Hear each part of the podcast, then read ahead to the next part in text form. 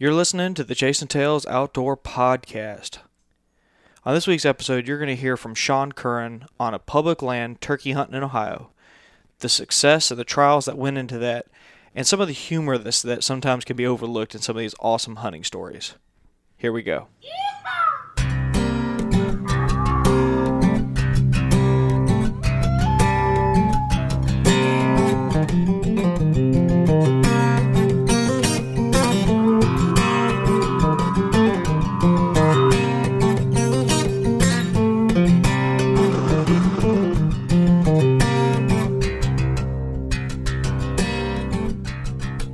Welcome back to another episode of Chasing Tails Outdoors, brought to you by Wild Edge Inc. I have been gone for a good little while now, and I apologize for that. I had to take some time and d- tend to some family business that came up, as well as take a CPA exam. And if you've been following me on social media, you saw that I got a new puppy, and she's been a handful thus far, but I, I absolutely love her to death, and uh, I'm excited. Her name is Georgia, and she's the sweetest thing since uh, cherry pie. I'm telling you, she's just she's awesome. So it's good to have a retriever in the house. My other dog is a Great Pyrenees, and he just doesn't listen for for shit. And uh, it's great to have a dog that's looking for a command and and is, is eager to talk to you and, and, and work with you. She loves to play fetch. But uh, I got the CPA app. I got the exam out of the way, and so now you can start to come to expect more episodes from me on a routine basis. I've got a backlog from turkey season that I'm gonna crank out, and I got some really cool stuff coming down the pipe. But before we do that, and before we get to this week's episode, I just want to say thanks to Wild Edge Inc. for being the title sponsor of this podcast. If you haven't already, you really need to take a look at the simplest, easiest, and most versatile climbing system for tree stand hunters, and that's the step ladder by Wild Edge. A set of eight steps is going to take you 15 to 20 feet if you use the Yater. They each come in at less than a pound each. So realistically speaking, y'all, you can get way up high for very lightweight. It compact. It comes in a compact bag, and it's quickly become a favorite for me. So.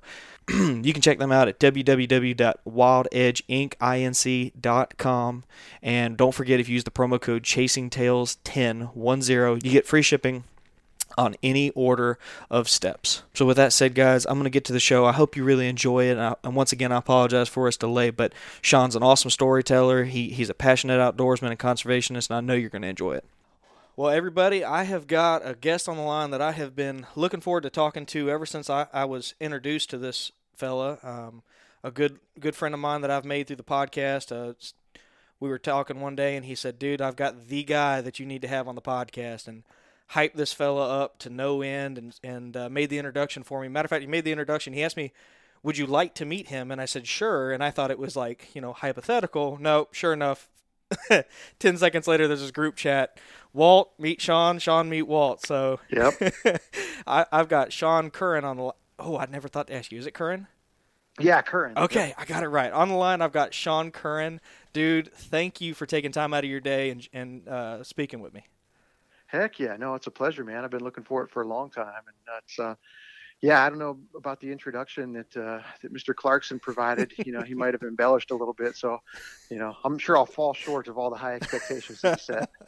uh, I highly doubt that, I, but yeah, Sean Sean's a good guy. He's uh, he has loaded yes. me with with folks a, a, a list. He's a, he's a good guy. Yes, he is. He's one of the best. yes, absolutely. So, Sean, as we start off all of these, I just kind of want to give you an opportunity. Where are you located? What what do people need to know about your outdoor hunting adventures? What game do you pursue? Give, give us a little bit of a bio as to who you are. Yeah, no, sure. I appreciate that. No, it's um, born and raised uh, in Ohio. Grew up in Northeast Ohio, um, kind of between Cleveland and, and, the Pittsburgh area. Grew up in the Youngstown area. Uh, moved down to Central Ohio, and uh, so um, I'm just kind of outside Columbus right now. That's kind of where I call home. And uh, that's where I do a good bit uh, of hunting. Um, my pursuits are mainly, you know, chasing deer with a bow and uh, getting after waterfowl. Um, do a little bit of little bit of turkey hunting in the spring, and uh, that's just to to kind of scratch the itch a little bit, you know, and get out and, and you know, kind of do some things between hunting seasons. But um, small game stuff as well too. It's it's just kind of whatever's in season. I just love being outdoors, and that's just kind of how I've I've kind of always been. Um, grew up spending a lot of time with my grandfather. You know, he's the one who was uh, really the catalyst for introducing me to the outdoors and, you know, taking me camping and fishing, uh, you know, as a youngster. And um, he did quite a bit of hunting as well, too. So, you know, growing up, um, I was always one of the first phone calls to get when he was coming home from, from deer camp. And, you know, there's pictures of me when I'm 18 months old sitting on the back of, you know, deer that he killed either in Ohio or West Virginia or Pennsylvania. And so, um, it's just part of me, you know, just just like you and just like you know all your guests on here. It's just it's in our DNA, man. It's just kind of who we are. Yeah, no, and and you are you are what I would consider just a a generalist, dude. If it flies, it dies. If it hops, it drops. I mean, you just if you go on your Instagram, dude, you just chase just about anything Ohio has to offer. Is that that's pretty accurate, right? Yeah, I mean, if it's like I said, if it's if it's in season, you know, um, I'm out there getting after it. You know, that's the that's the beauty of it is we've got uh, we've got a long deer season. Our bow season comes in usually at the end of September, and then runs through early February. Wow. You know, in between, yeah, yeah. So you've, I mean, you can archery hunt for a good bit of the year up here. Um, so you know, the deer are there. Um, when the birds start migrating through, um, I'm chasing birds. Of course, living in Central Ohio, it's not like we're in a, in a major flyway here, so um, it can be tough from time to time. But yeah, we still we still manage to bang out a couple birds every once in a while. Um, but yeah, if if I'm if I'm bored with deer hunting and I'm not seeing any birds, then let's go let's go chase some rabbits, go chase some squirrels. You know, let's do some predator hunting, some trapping. Let's start getting after some other stuff. So I just I just have to be outside, I have to be doing stuff. Yeah, you know, uh, for all of our Georgia and Florida, and mainly our Georgia listeners, you're not going to get any sympathy about not being in a flyway when it comes to waterfowl, man. I mean, Georgia, yeah. Georgia is pretty gum bad. I moved to Florida, and there were uh, just three hours west, and because of the lake and swamp systems we have here, we've got 10, 15 times as many birds, but. Georgia just doesn't have anything to hold birds at all. They literally just fly right over straight to Florida, man, South Florida. So yeah, it's same same up here. I mean, when they're here, you got to get on them, and you got to get on them right now because they're, yeah. they're, not going to stay long. Sure, and they get a lot of pressure too. So yeah, uh, but it's fun. I love it. Well, your your goose hunting has probably improved a lot just with the abundance of can, uh, Canadians, right? Yeah, yeah, we've got um, yeah we've got an early goose season actually that kicks in. That's usually September 1st and runs for probably two weeks. So it's you know you're mainly targeting resident birds there, and that's that's by design to try to knock the, right. the population of residents down. Um, so it, it, it can be kind of tough hunting in you know September because you're out there in you know flip flops and swatting mosquitoes. uh, it's probably like what it's like yeah. hunting in Florida, but, you know. But uh, but yeah, it's uh, we've got quite a quite a bit of them, and then it usually heats up you know, as it gets colder towards Christmas time and into January, um, you know, when we start getting those real cold days and start hitting peak migrations. Sure. And, you know, last year was kind of cool. We, we saw um, just some different species coming through a little bit here. We've been seeing more and more snow geese kind of coming this way. And I don't know if that's, you know, just a factor of the, oh, cool. Uh, the, the, the, growing snow goose population or what have you. But, you know, we had them, we had them close a couple times, just not within gun range, but, you know, we had our, we had our Canada's already done for the day. We had our limit of those, and we were just kind of waiting for some of those. And you know, we've seen some some specs and, and and stuff like that here too. So every once in a while, you get those those cool things that you know you don't see around here very often. Yeah, no, that's that's awesome, dude. That's uh being my my dad was such a big bird hunter growing up, and I was a real uh, uh, intelligent person and refused to go bird hunting with him for some reason. I had this like elitist mentality that oh, well, hunting birds is in this inferior pursuit and big game is where it's at. And I, right. I, I finally maybe realized that there was some wisdom to the to, to chasing uh, birds and. Uh, we had a, a duck pond. It was a Tupelo gum swamp bottom that we ended up getting a grant to tap it and put in a well that we could control the water level because it was this beautiful, pristine um, area that because we had put timber in, you know, the the pine rows, mm-hmm. we had lost the natural drainage there. Um, yeah. And man, I shot some wood ducks out of that hole, man. And the I never awesome. the first time I went back in there, there were two or three hundred you know, to you it's like two or three hundred thousand the first time you see a bunch of birds get up off the water. But realistically, it was about two or three hundred birds that got off and, and took took off running. And from that point forth, I was hooked with waterfowl, man. And the idea of being able to chase geese has always been something that's a, a, a little bit more northern pursuit. But I'll get there one day. Open invitation, buddy. Uh, Oh. I got a, I got a, I got a spare room for you. We'll put you up. Oh my And, uh, god, dude! I'm we'll put we'll put some big Canadas right in front of you. So we like to we like to hunt them in fields and get them in close, and you know, and then you know when we shoot our limit, we usually get a couple of these hunts a year where we can get our limit, and then we can just sit back and watch the show and you know take pictures and just enjoy it. You know, it's just it's it's fun for us. It's torture for my dog because he'll sit there and like he's like, dude, why aren't you shooting? Come on. but yeah, open invitation. We'd love love taking people out. You know, we always have um, you know a couple hunts a year where we get new people into it, and um, you know that's what it's all about. Is it's getting new people into different experiences, whether it's waterfowl or deer or what have you. Um, you know, taking people out and, and seeing them, you know, shoot that first goose for the for their first time. Like, shoot, that's a rush for me. I love it. it's almost more it's almost more rewarding than actually going out and getting something yourself, isn't it? Oh, it is. It is. It's a lot of fun, and you know, it, and then like you were talking about, like that that light bulb goes off because, I mean, I didn't grow up waterfowl hunting. It was something that you know my friends introduced to me because, you know, I had a similar thought on things as you did. Um, it was just deer, all deer. There's nothing else except deer. I just want to hunt deer. Exactly. And you know, my buddies are like, Curran, come on, you got to climb down from the tree. You're you're you're a little too high up in the altitude. I think it's getting it to you.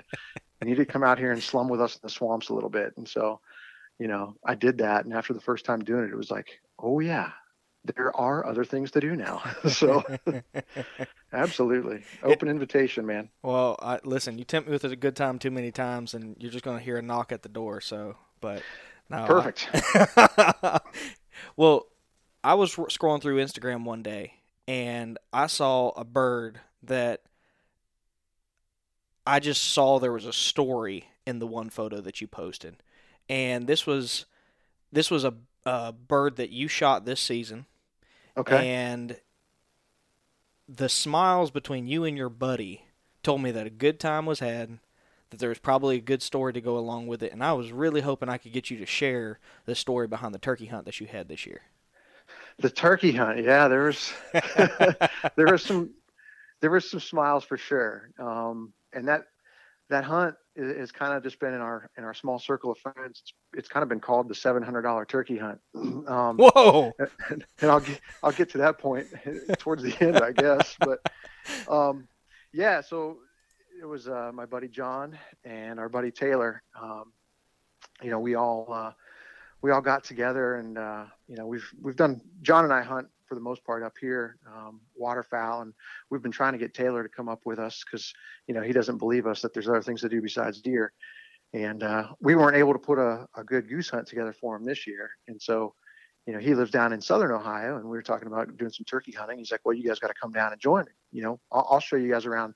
He calls us flatlanders, right? Because up here in central Ohio, it is flat. I mean, there's there's like 10 feet of elevation change, you know, up here.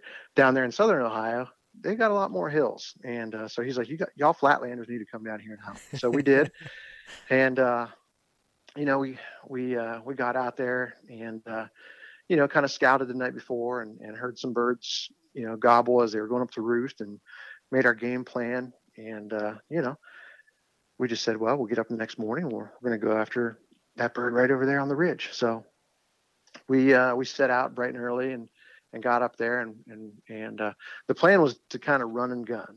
And, um, you know, that's how, that's how he liked to do it down there. And so we said, well, by all means, let's go, let's try it. You know, I'm used to kind of setting decoys in a field and just sitting there and waiting. Um, I'm all about trying new different things. So, you know, we heard the bird, you know, kind of kind of gobble there at first light. So we started, you know, making the beeline through the woods to to get to him. In the process of doing so, we ended up bumping some birds, of course, and uh, you know, we're like, oh crap, you know, what now? We're over here on this one ridge, and then all of a sudden on the opposite ridge, we hear a bird just fire off. We're like, well, let's go after that one. So down this big ridge, down this hillside we go, you know, get down to the bottom, cross the creek, you know, kind of stop and pause and, and Taylor calls a little bit and that bird just just hammers back. We're like, oh man, okay, he's hot. Let's start making our way up here. So we're uh, we're kind of making our way up this hill and uh, it, it's it's more of a hill. I think we probably should have had like rappelling gear and ropes to get up it. and and Taylor, right? He's he's born and raised down there, so uh, going up and down these hills, and his legs are like ten feet long each. You know, he's taking like one or two strides, and you know, it's like five of my strides, and he's just running up and running up this hill. And John and I are, you know, carrying our guns, and we're like pulling trees and climbing up this hill, and you know, don't look down. You know, you look back behind you, and it's like, holy cow, this could get bad. So we're easing up this hill, and, and you know, we kind of get on this little this side bench and pause for a minute, and this you know Taylor just calls real soft, just gives him a couple little yelps, and he just boom fires back. So we start kind of easing up, going real slow towards the top, and uh, Taylor's to my right. I'm off of his left shoulder, and John's kind of behind me. Taylor's a couple inches taller than me, so he could see just right over the the, the crest of the, the ridge. And then he just reaches over, grabs my arm, and just pulls me down. He's like, "Get down now." So we're both sitting there, just wide open, exposed. You know, there's no time to find cover, to find a tree, nothing. This bird is coming and he's hot, and it's just firing. I'm on my knees with my gun up, just shouldered, just waiting, but I can't see anything but we can hear him up there just spitting and drumming, spitting and drumming. And Taylor will just give a little, little call, little yelp, and he would just fire off. Well, in the meantime, I'm thinking, God, Taylor, if I see this bird, I'm gonna ring your ears because you know you're right next to me, man. So luckily, he's like part mind reader as well. So he starts he starts sliding downhill and sounded like a head and feeding, right? He starts scratching the leaves and just by making that little bit of noise, he's like the turkey whisperer, man. He reads these these birds' brains and it brings that bird right towards the edge, just enough to where I can see his head and he's just fired up. He's in full strut. I've got no shot. There's all kinds of stuff right in front of me. But he's kind of working a little bit from from left to right and there's a small opening and he gets in that opening. Just as he gets in that opening, it's like Taylor the turkey whisperer knew it he, he gobbled or he he just calls real soft again. That bird gobbled and you know safety was off, finger was on the trigger, the bird was down, boom, one shot, just done. And it was just, you know, it happened so quick, so fast, but yet it seemed like it took an eternity, you know, to go through that whole process of up and down these hills. You know, we're we're all the way back, and I don't even know how long, how far we walked in. It, it was probably, you know, at least at least 10 to 20 miles just to make the story sound good. But, uh, but it was it, man. You tell was, my kind of story, Sean. hey, uh, never let the truth get in the way of a good story. That's, That's what it. a wise man once told me. So, but no, we were, we were back there as a good ways and uh, it was a good bird, you know, probably, probably a two year old bird. I mean, uh, uh, I was just tickled. It's all about the experience for me. You know, it's, um, it, it could have been it could have been a Jake, you know, and then you know I probably would have shot a Jake too because because the experience of that moment. You got three good friends that are getting to create that experience together out in the woods and and see all that stuff and hear it and and and just that's what it's all about, you know. Um, the bird was icing on the cake and you know that's meals on the table for the family. Um, but it's those memories. That's that's the true trophy of the whole thing. It's those memories that you create and the experience that you have. And you know you're seeing things that nobody else gets to see and experience in this world. And that's why it's you know that's why hunting is so special just being out there for those types of things. But you know the re- so the reason why it's called the $700 bird is not because i went to the taxidermist or anything um, we were we were down here in southern Ohio camping for a couple days, and I had my truck. Uh, John and I drove down separate because I had to. Oh no, I think I know where this is going.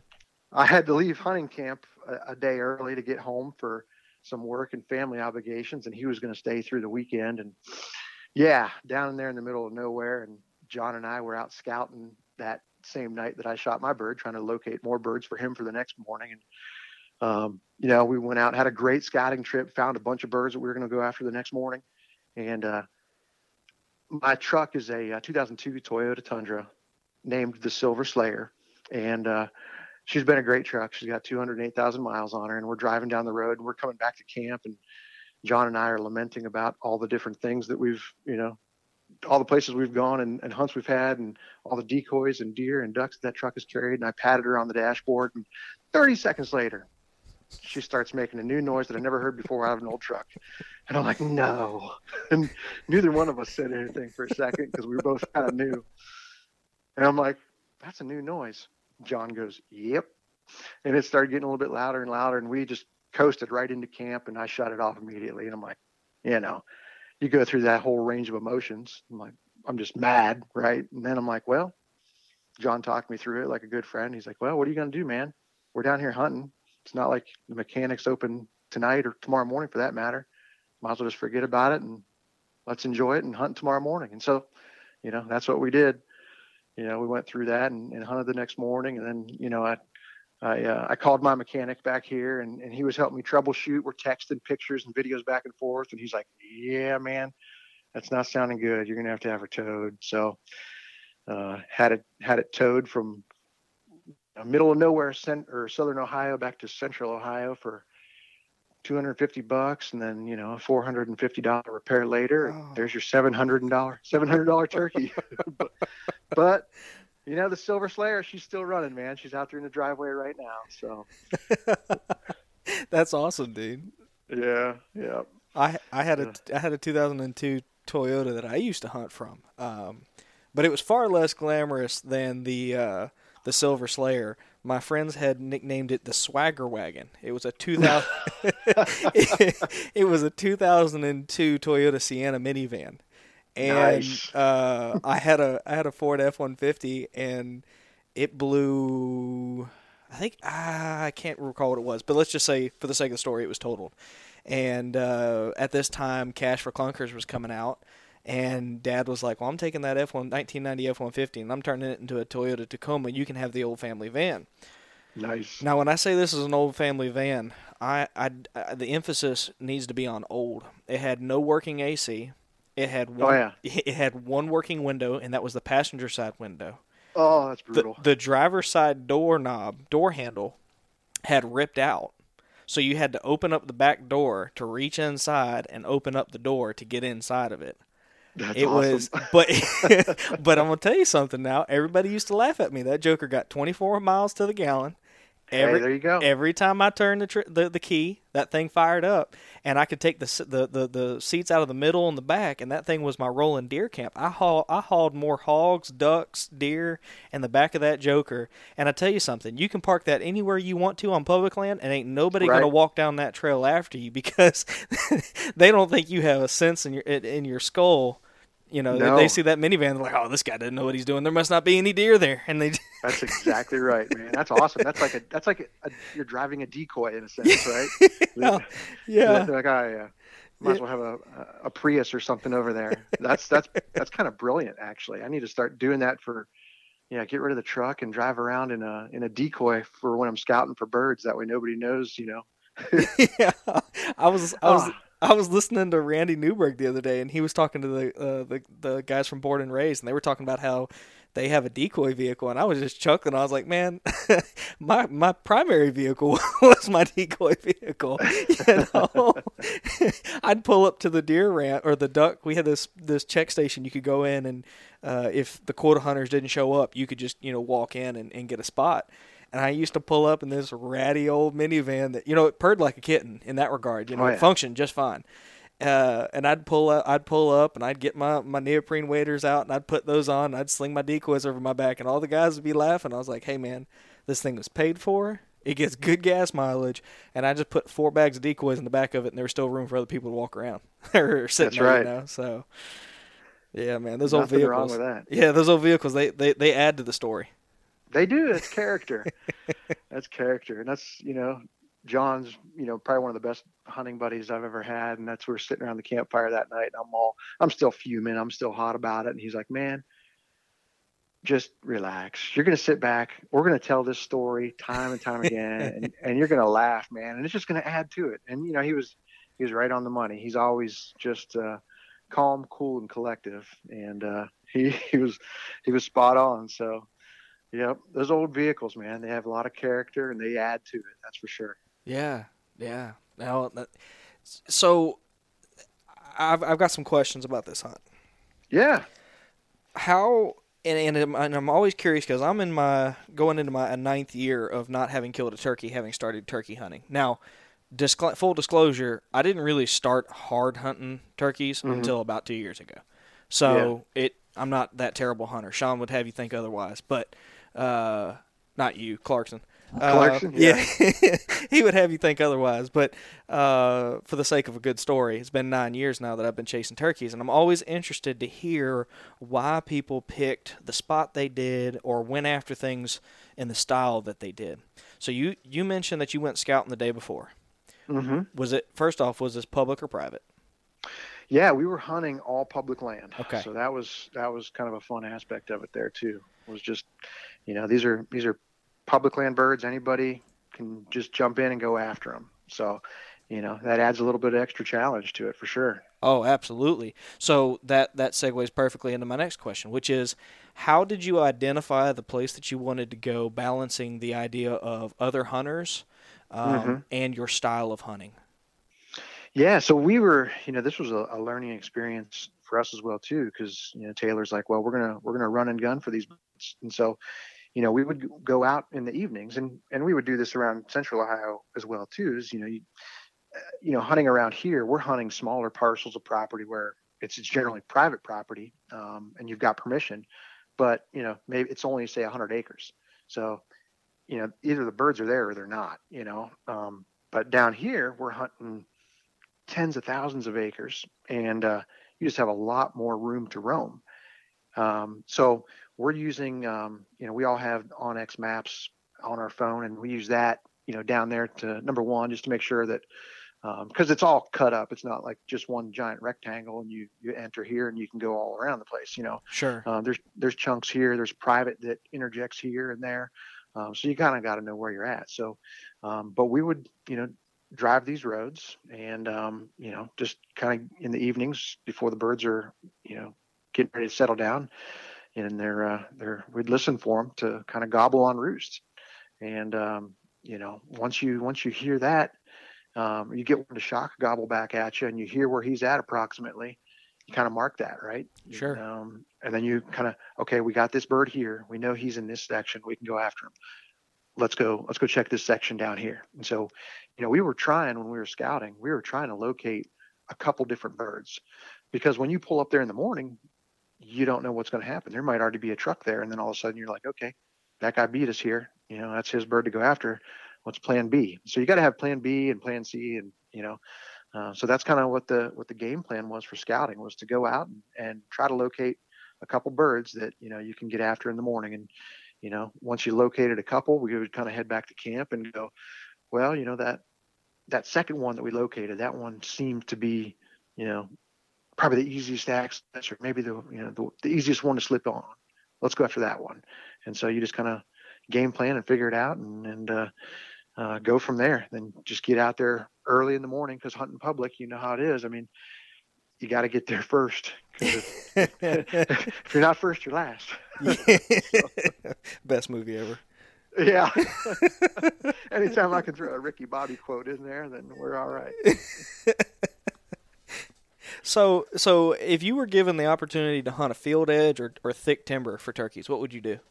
hmm You know, after experiencing, you know, that that that style of hunting down there, um, I, you know, I think I think I would go back to to hunting that big timber. Um, just just having that room to roam and run and um, and and chase those birds around and and you know every single one is different and you're trying to creep in on it different ways and, and use the terrain and and uh, um, that was just a lot of fun. And you know, maybe it just seemed more fun because that was kind of a new experience doing it that way. I'm used to, you know, being a flatlander, hunting these field edges and, and stuff like that. And you know, that's fun too, because you get a you get a visual show and, and Sure. sometimes sometimes you can see those birds come from a long ways and put on a show. And um, but yeah, I, I, I guess you know, just from the adventure aspect, I'm I'm gonna go back big timber. Gotcha.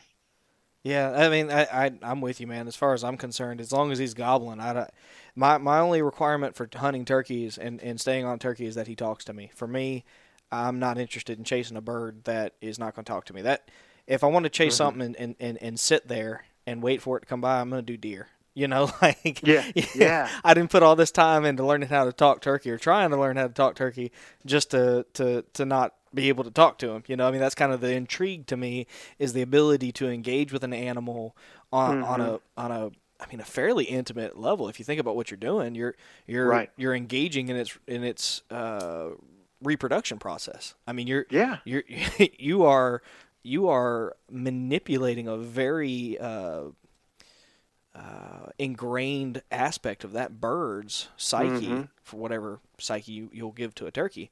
Uh, right. That and, and, when you're hunting deer, I mean, you're just basically a silent predator. You know, don't mm-hmm. move, don't talk, take a tree stand selfie, and you're good to go. You know, like exactly.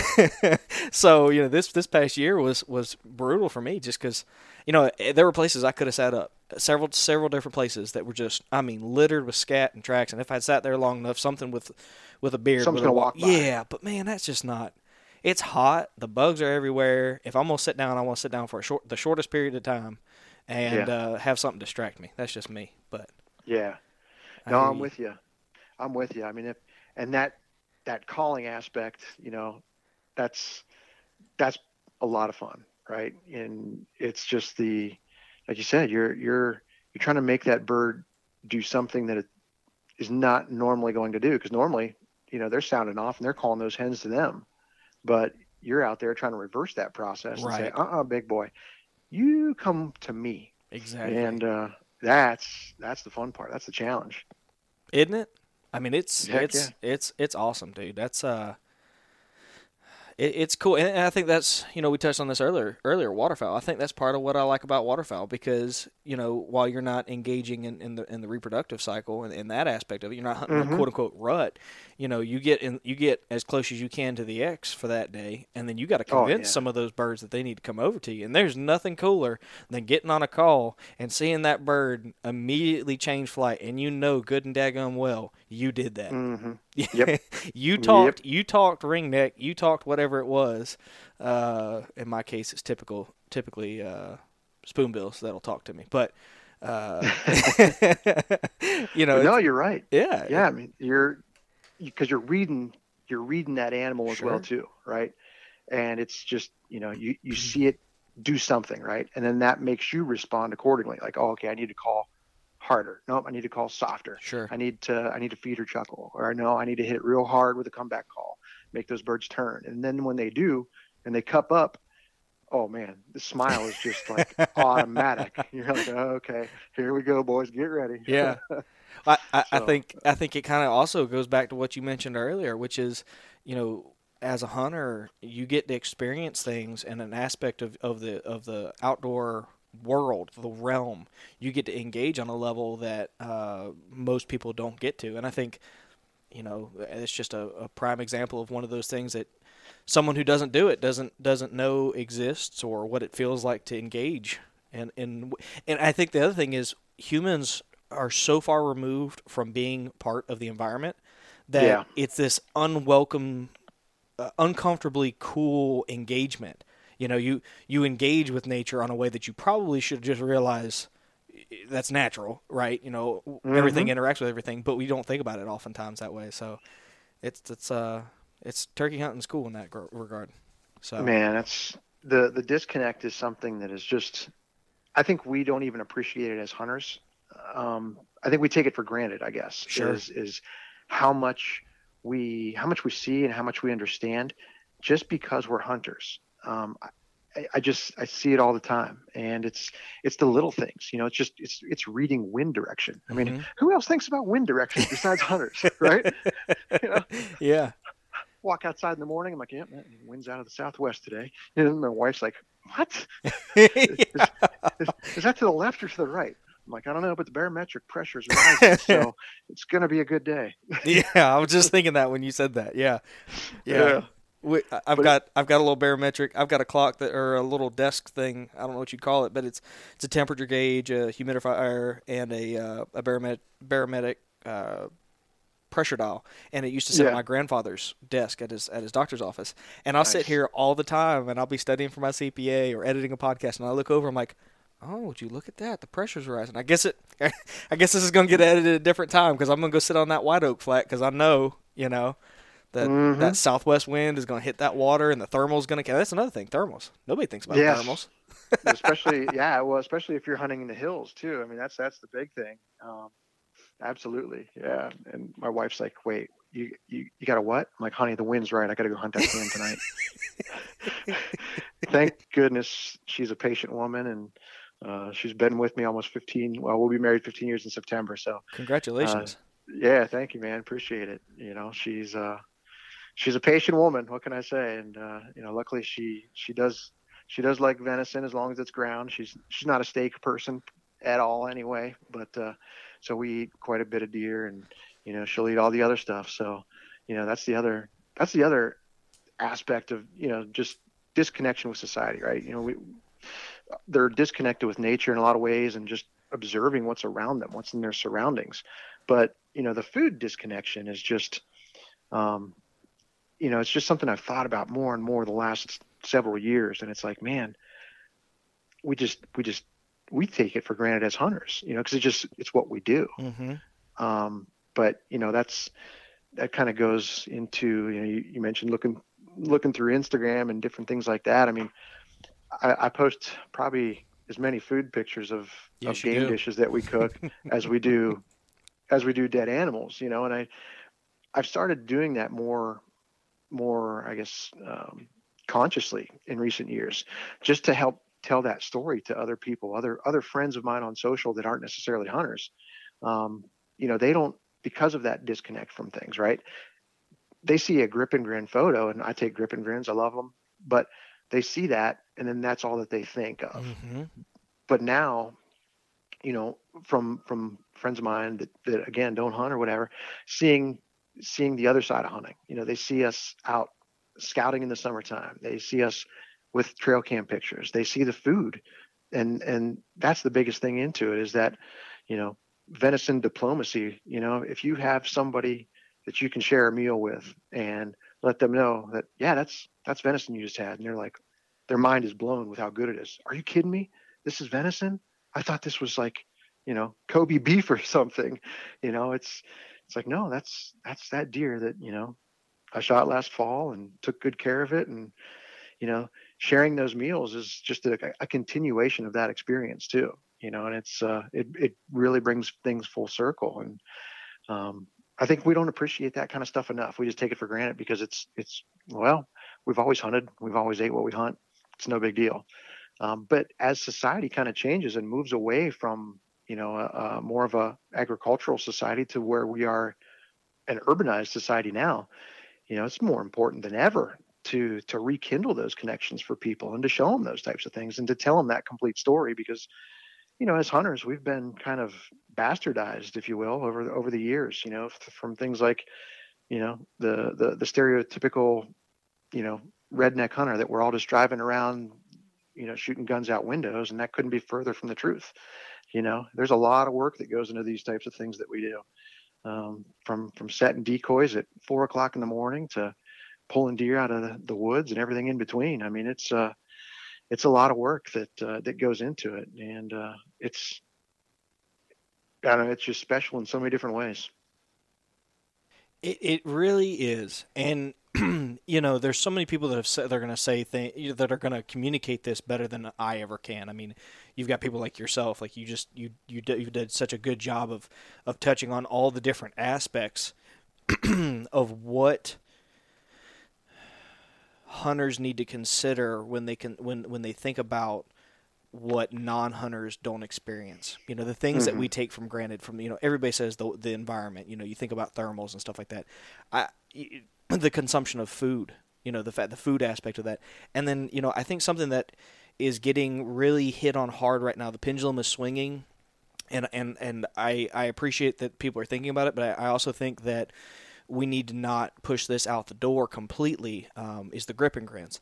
The, Mhm. It's okay for you to be proud of your accomplishment in the sense Absolutely. that in the sense that you you have a you can compete with yourself. You can compete with the animal. You can compete with the environment. You can work for food and then you can have something at the end of the day that is uh, resembles that tri- that that triumph. Whether it's a photo at the end of you and your buddy raising your hands and there's no animal present or the the, the food photo or if it's just a simple grip and grin. However you want to go about that i mean obviously there are some ways that you you probably shouldn't display the animal like you know yeah. respectfully you know a grip grin is right, respectful. I think the problem and i think the pushback that a lot of people are are finding themselves feeling compelled to do is that it, you, we, we we see so many we're so inundated with so many grip and grins and and yeah. not the food aspect and not the adventure aspect and not the competitive that we've we've kind of we're starting to pigeonhole ourselves a little bit in this idea of well just no grip and grins you know like yeah. all i'm going to show is the food. Well are you really communicating the message as a whole yeah, no, I would agree with you 100% on that. And it's um it's part of the process. It and, is. and you should you should be proud of it. And, and it's okay to post those pictures. Right. You know, as you said, do it respectfully. You know, sure. you know, make sure whatever you're doing is is done in good taste. Um, because it's the pursuit of hunting deserves that. Um, every every other hunter out there deserves that as well too. So when one of us does something, you know, if we do something poorly, it's a reflection on the entire community. Yes. Whether we want to think that way or not, but we have to. We have to think bigger picture on these things because there's, you know, what the latest report, you know, there's approximately 13 million, you know, license buying hunters. Um, it's it's probably a little bit bigger figure than that when you factor in things like license churn because not everybody buys a hunting license or goes hunting every year. But, you know, for the sake of conversation, call it 13 million hunters. You know, that represents less than 5% of the US population at this point in time. And we're not exactly doing things to to grow those numbers. You know, I mean, in, fact, you know, I'm sure you've seen a lot of those different reports that are out there and, and some of the articles recently that are, are, are pointing that, you know, we've got a we've got a serious problem here in the next five to 10 years when, you know, our our aging demographic of hunters yep. and our ba- our baby boomers start to fall out of hunting for yep. for a variety of reasons. You know, probably the biggest of which is, you know, they're getting older, they're aging, and they're just not going to be able to go out and do it like they used to do. And so that's why it's more important than ever that we paint a positive light of these things. And yeah, pay, post those pictures, man. Absolutely, be proud of them. Do it in a good way, and and put some context to it as well too. You know, explain it. You know, and don't just put something out there that says, you know, yeah, kill it and grill it. It's like, well, okay, we've got to move beyond that. We've mm-hmm. got to do better. We've got to tell the story and it's a it's an amazing story to tell. I mean, the whole conservation side of hunting Absolutely. and all the positives.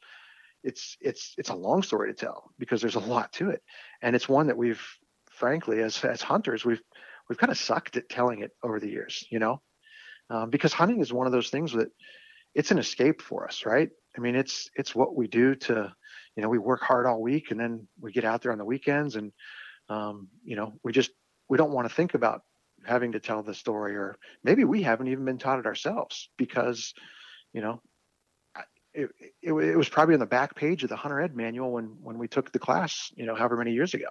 And who who knew what pittman robertson was or any of these types of things. But you know that's where it's incumbent upon all of us to to learn more and to educate ourselves and then to be able to tell that story in our own words because we're all going to tell it differently and we're all going to tell it well but we have to know that stuff and we have to know you know where that money comes from and, and what the where the dollars go you know how it how does it fund con- conservation?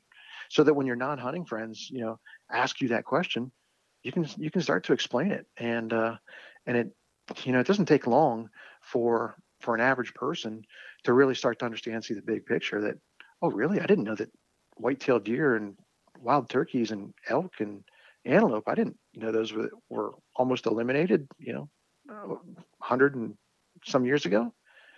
And and regulated hunting brought them back. Yeah regulated hunting that's the key to it right? And, and so you start having those conversations and those explanations and and people are like oh well yeah that makes sense now i get it. Yeah so hunting is important.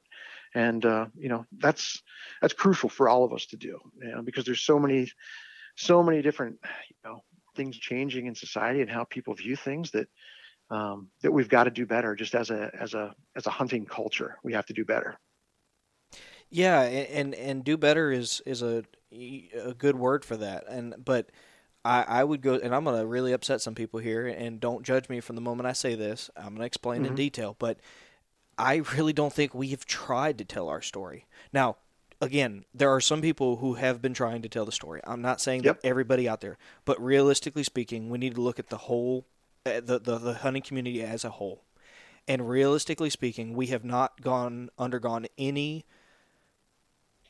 detailed, thorough, consistent me- method or model of trying to get the entire picture out there. We have instead taken this idea of, you know, to hell with you. You're not going to take my hunt, my God-given rights, or Yeah. you know, and and I'm not and I'm not bashing that that sentiment. That sentiment is right. It is fair. You you should feel that way.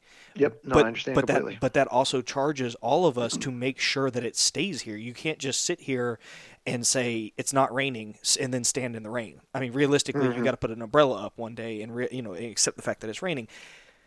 We have to do a better job on a national scale, and I think we need to get back to what you just mentioned, and it's huge. And I think it's the the biggest component of that, and that's the North American conservation model. If people can realize, and if we could, if we could, a reach out to people across the, I don't want to say aisle because it's not political, but if you could reach Yeah. out to people in the other sphere and say, "Hey, this is what we're doing. Here is some while I'm telling you this this awesome story, here's some homemade jerky because no one mm-hmm. turns down jerky, okay? No. Realistically speaking, you can walk into just about anybody's office at work and go, "Hey, I've got some homemade jerky here." FYI, it's venison, but it's absolutely delicious. John down the hall really likes it. They're going to take a piece just to be nice, especially in the South. I Oh, yeah. mean, we, we don't want to offend anybody down here. So, realistically speaking, if you walk in there and you say all that and then you mention that the other guy liked it, they're going to take a piece and they're probably going to try it right there in front of you. And I can't tell you how many times that people it, there there's a lack of context or contact that creates these thoughts right? Like Yeah. you, you if you if all you do is is sit there and, and and by you i mean the person in the other sphere the the, the non-hunting uh, part of the population.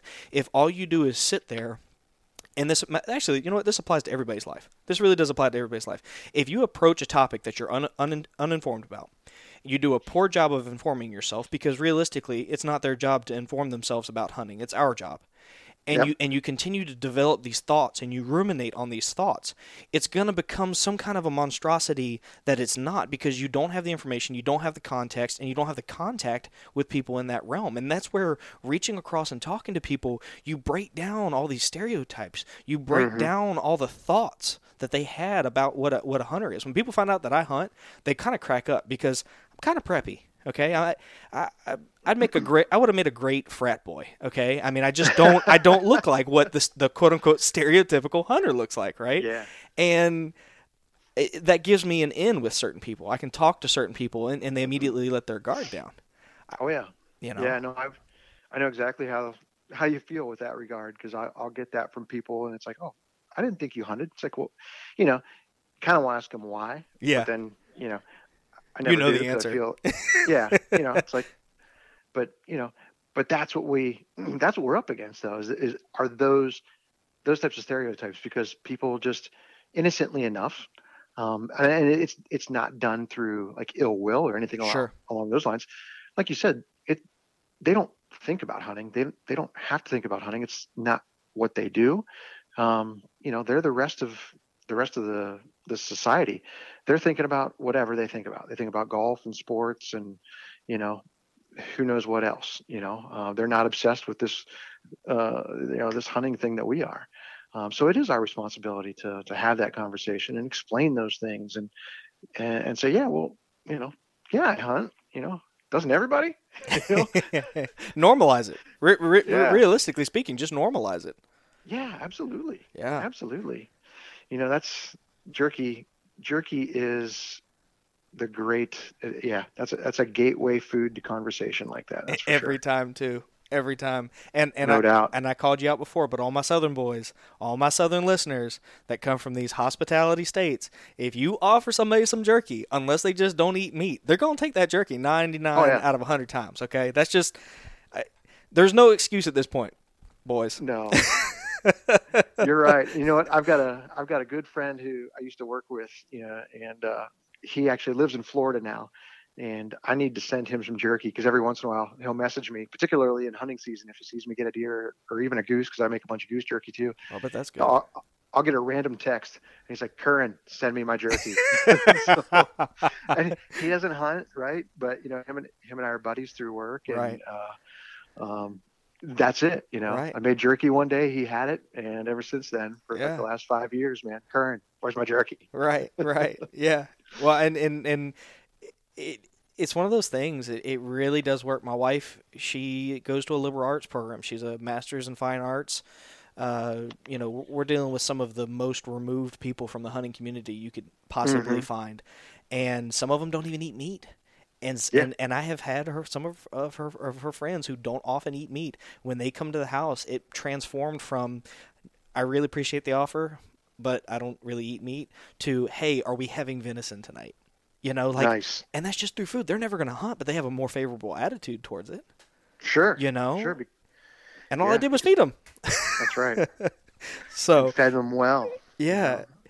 W- y'all I that was a very thorough and detailed engaged conversation. And I'm sure you're wondering, wow, this guy he really has put a lot of thought of it into it. And when I said earlier that this that Sean is is living the life and he's involved with hunting on all levels, I wasn't making that up. Sean is the vice president of development and membership at Sportsmen's Alliance. I, I intentionally left left that to the end just so that y'all could get to know the guy before you understood the title. So that you could you could get sold on who Sean is um, and, and, and understand that this is a passion that envelops his entire life. Um, Sean, I didn't know what a Sportsmen's Alliance was for a long time. hmm And I'm sure there's at least one listener that I have that doesn't know who Sportsmen's Alliance is. Yeah. W- would you be I- kind enough to kind of shed some light on that situation? Yeah, absolutely. And if you know, if I were a betting man, I would bet there's probably more than one who doesn't know who Sportsmen's Alliance is, and um, you know that's that's not uncommon. Um, so our organization, we've actually been around for 40 years. You know, we were founded uh, in Ohio in 19. Well, we were actually incorporated in 1978. Um, the actual genesis of the, organization started to occur uh, in 1977. Uh, there was a ballot initiative taking place in the state of Ohio uh, where outside interests, outside groups, you know, were coming into the state, and they were attempting to ban trapping. Uh, they saw Ohio as a swing state, uh, you know, as you hear about it, just as as Florida's a key state in every single presidential election, so is Ohio. So they saw that as a an opportunity. Um, they saw society kind of shifting there and, and moving away from things, and so they thought, well, if we can get into Ohio, if we can ban trapping there, then we can go elsewhere and we can take these ballot initiatives and go to the next state. Um, so groups of you know local businessmen, conservationists, um, you know wildlife personnel, you know, kind of came together as a collective and they ran this campaign and they won. They successfully protected trapping. Um, everybody celebrated. Everybody went you know back to their day jobs because all these people had regular nine to fives and and, and, worked. Um, but calls continued to come in from around the country to some of the different leadership that was involved in this at the time and you know hey we're having this similar issue with these these groups in our state and we're seeing this type of legislature and we're having so you know a, a light bulb kind of went off with our founders and they they basically formed the organization um, which is now known as the sportsmen's alliance um, we're um, we were founded and our mission is to protect and advance the outdoor heritages of hunting, fishing, and trapping. Um, so, you know, that's essentially who we are and what we do. We we're essentially the watchdogs for sportsmen. Um, most of the time, it's it's hunting and, and trapping that really come under attack. And when I say under attack, um, it's it's legislature, right? It's bills that get intro- introduced at the state level. It's lawsuits, you know, that we fight in the courtroom and it's ballot initiatives. It's it's organizations that will bankroll campaigns to try to, you know, motivate and move voters to ban certain things or to change the way that we manage wildlife. And so, you know, that's that's kind of the the view from thirty thousand feet. You know, we we have um, we have kind of two sides to the organization. We're we're a 501c4 and a 501c3, and that enables us to do the work, you know, the lobbying work that needs to be done, as well as the legal work that needs to be done. Um, so we've been kind of a, a, quiet organization over our lifetime um, because we were originally designed to kind of be the, the the coalescing group that works with all the other groups to to win the issue. And you know that's what we do. That's we've, we've always worked you know say for example there's a there's a an issue um, in a state. We you know we come into that state we work with all the partner organizations at the state level. We work with the national organizations who might have a uh, a vested interest in whatever that particular uh, issue would be um, and we focus everybody and we focus on that issue and we win and you know we've got a heck of a good success rate you know we win 95% of the issues that we're that we're able to engage in. And so, yeah, we've kind of been a quiet leader in those regards for for the past 40 years. Uh, the last several years, we've been really putting a, a concentrated effort on growing the growing the organization um, because it's we no longer live in this, this day and age now where you know buying our hunting licenses is enough. You know, as as hunters, we all need to be involved in these processes, you know, especially when it comes to the, the political side of things. And nobody wants hunting to be involved in politics, you know, myself included. Absolutely can't, not. Can't can't see it. It has no place in politics.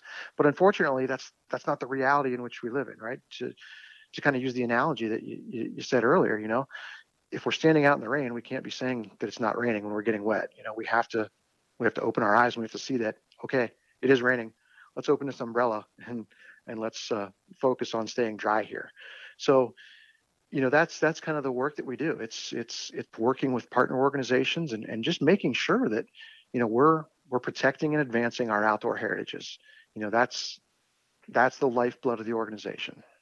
And I think it's one that's very needed. Um, I, I'm I'm one of well, you know what? I want to I want to back this up just a, a, a bit, and, and, let's let's extrapolate a little bit on that. You, you you touched on one of my questions earlier, which was what was the the, the core mission of Sportsmen's Alliance. What are some mm-hmm. of the initiatives that people can expect to see from the the Sportsmen's Alliance? I'm, and I'm not looking for like top secret things that you know maybe are coming down the pipe, but what should they expect to? Uh, what calls of action should they ex- expect to receive if they were to join Sportsmen's Alliance? Yeah, absolutely. So I mean, the the first half of that mission, the protect part, right? You know, that is that's watching for bad legislature. Um, you know, the most of the things that we see proposed are are happening at the state level, right? Because that's where wildlife is managed. Our state agencies are the ones who are, you know, setting forth regulations and things of that nature. Um, that's where we see a lot of the things happen is is because wildlife decisions are made at the state level so we see bills get introduced all all the time you know when when states are in session so we're watching out for those things you know when we see something that is going to be detrimental to sportsmen um, whether it's an access issue whether it is you know an all out you know say oh we're going to close archery hunting in this this section of the state you know anything that would take away sportsmen's abilities to go out and enjoy the outdoors.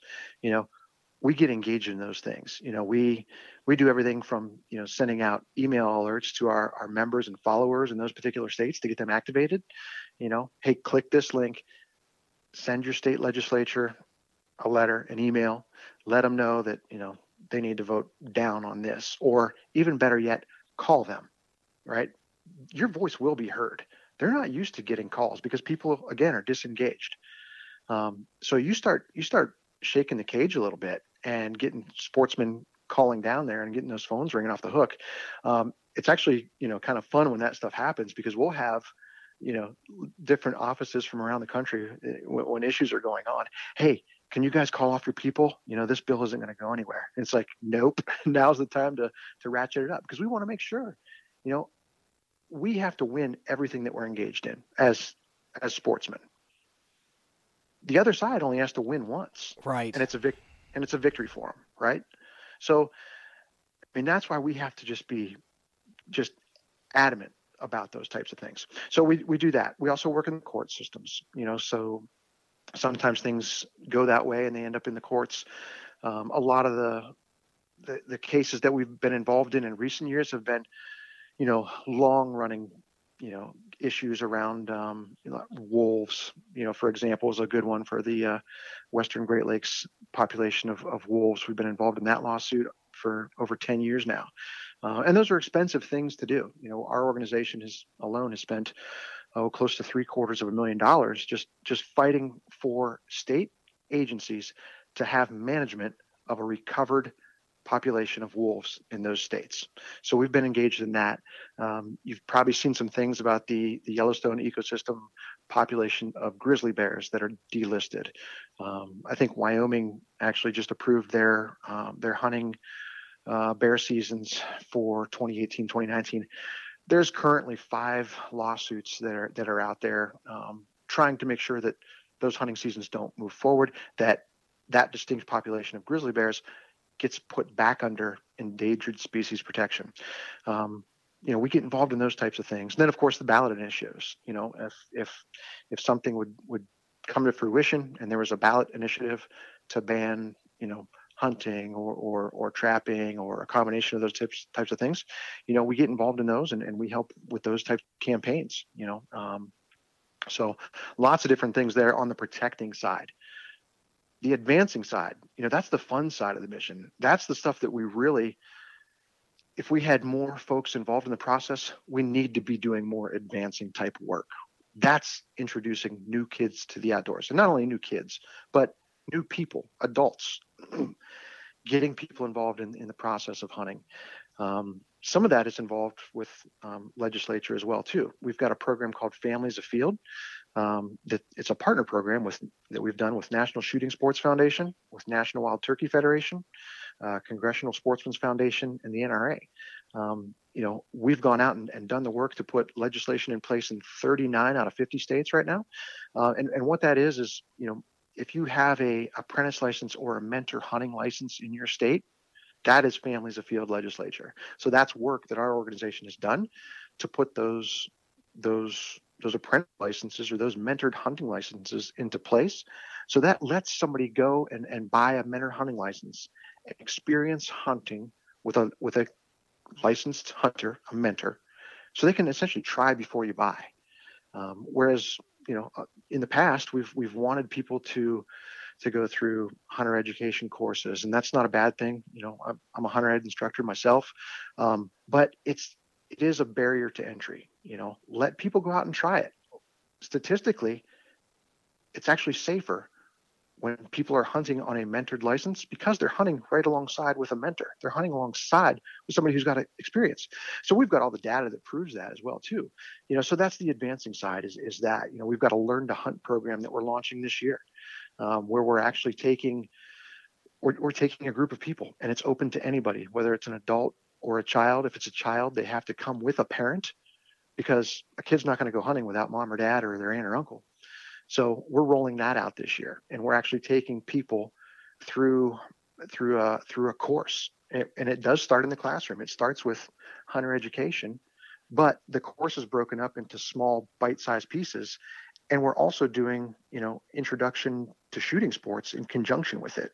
So we're working with a local conservation club who's going to help us with that because they've got the facilities and they've got you know certified instructors there for for shooting and such and we're going to take these folks through this course.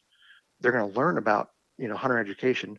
They're going to go out and they're going to you know we're going to shoot 22s we're going to shoot shotguns we're going to break clays.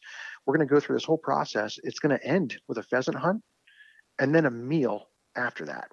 So we're taking these people who have zero experience, but they have a desire to hunt.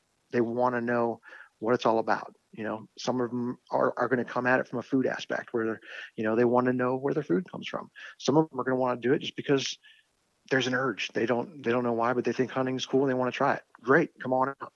So we're going to be rolling that out this year. And then we're hopeful that, you know, next year we're going to be able to roll it out across multiple states and, um, you know get get more and more people doing these types of things and and there's there's other organizations and, and state agencies that are doing this right now and it's it's definitely a labor intensive you know endeavor but it's it, it works man it just it gets a diverse and new audience out there and engaged in the outdoors, and, and that's what it's all about. You know, we have to have more people that are that are that are part of this hunting culture that we are.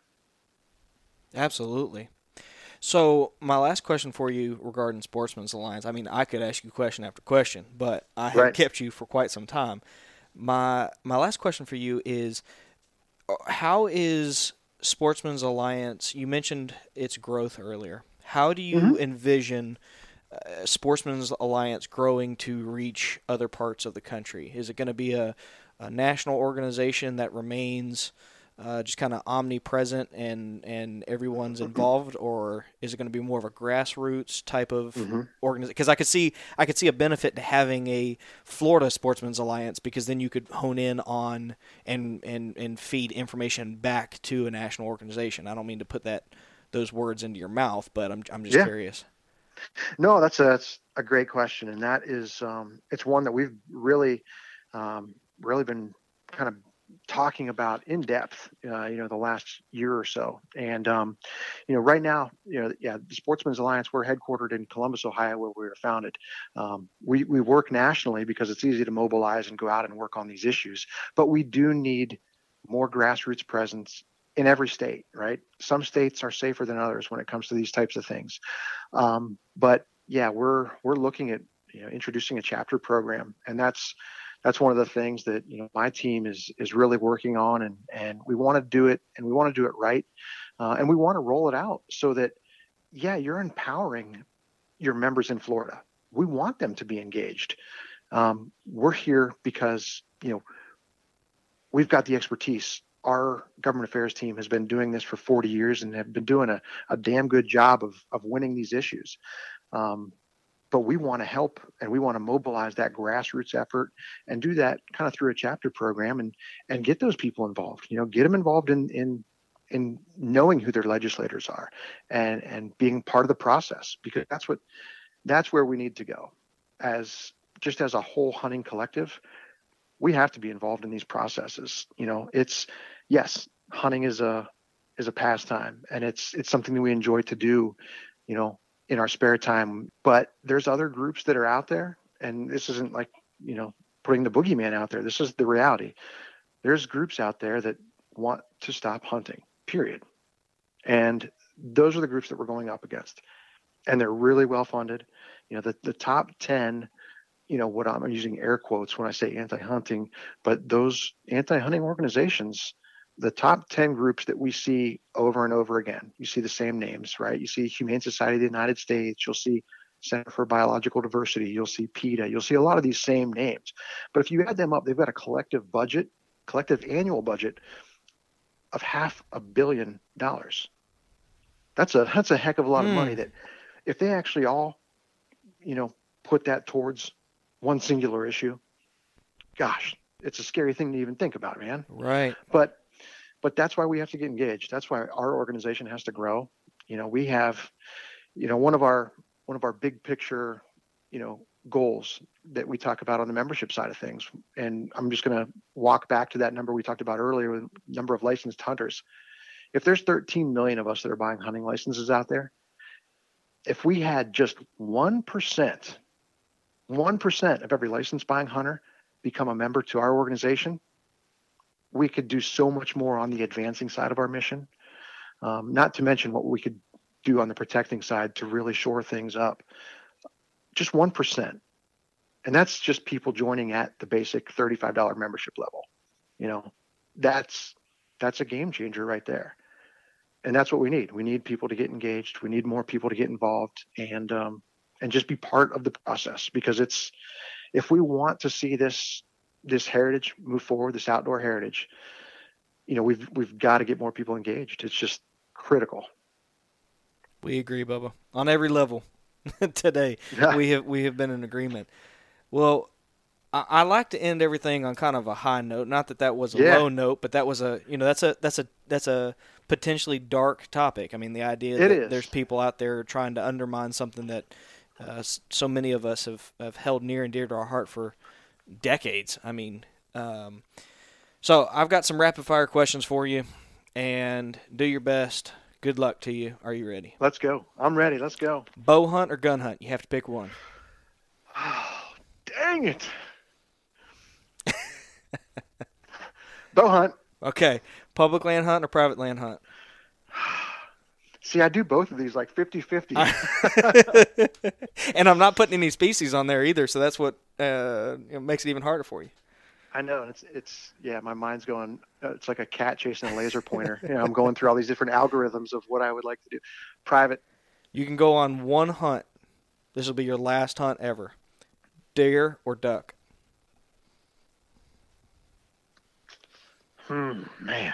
You know what? I'm going to say duck. Okay. Okay. And I guess the the reason be it, you know, you, you said bow or gun, and I chose bow.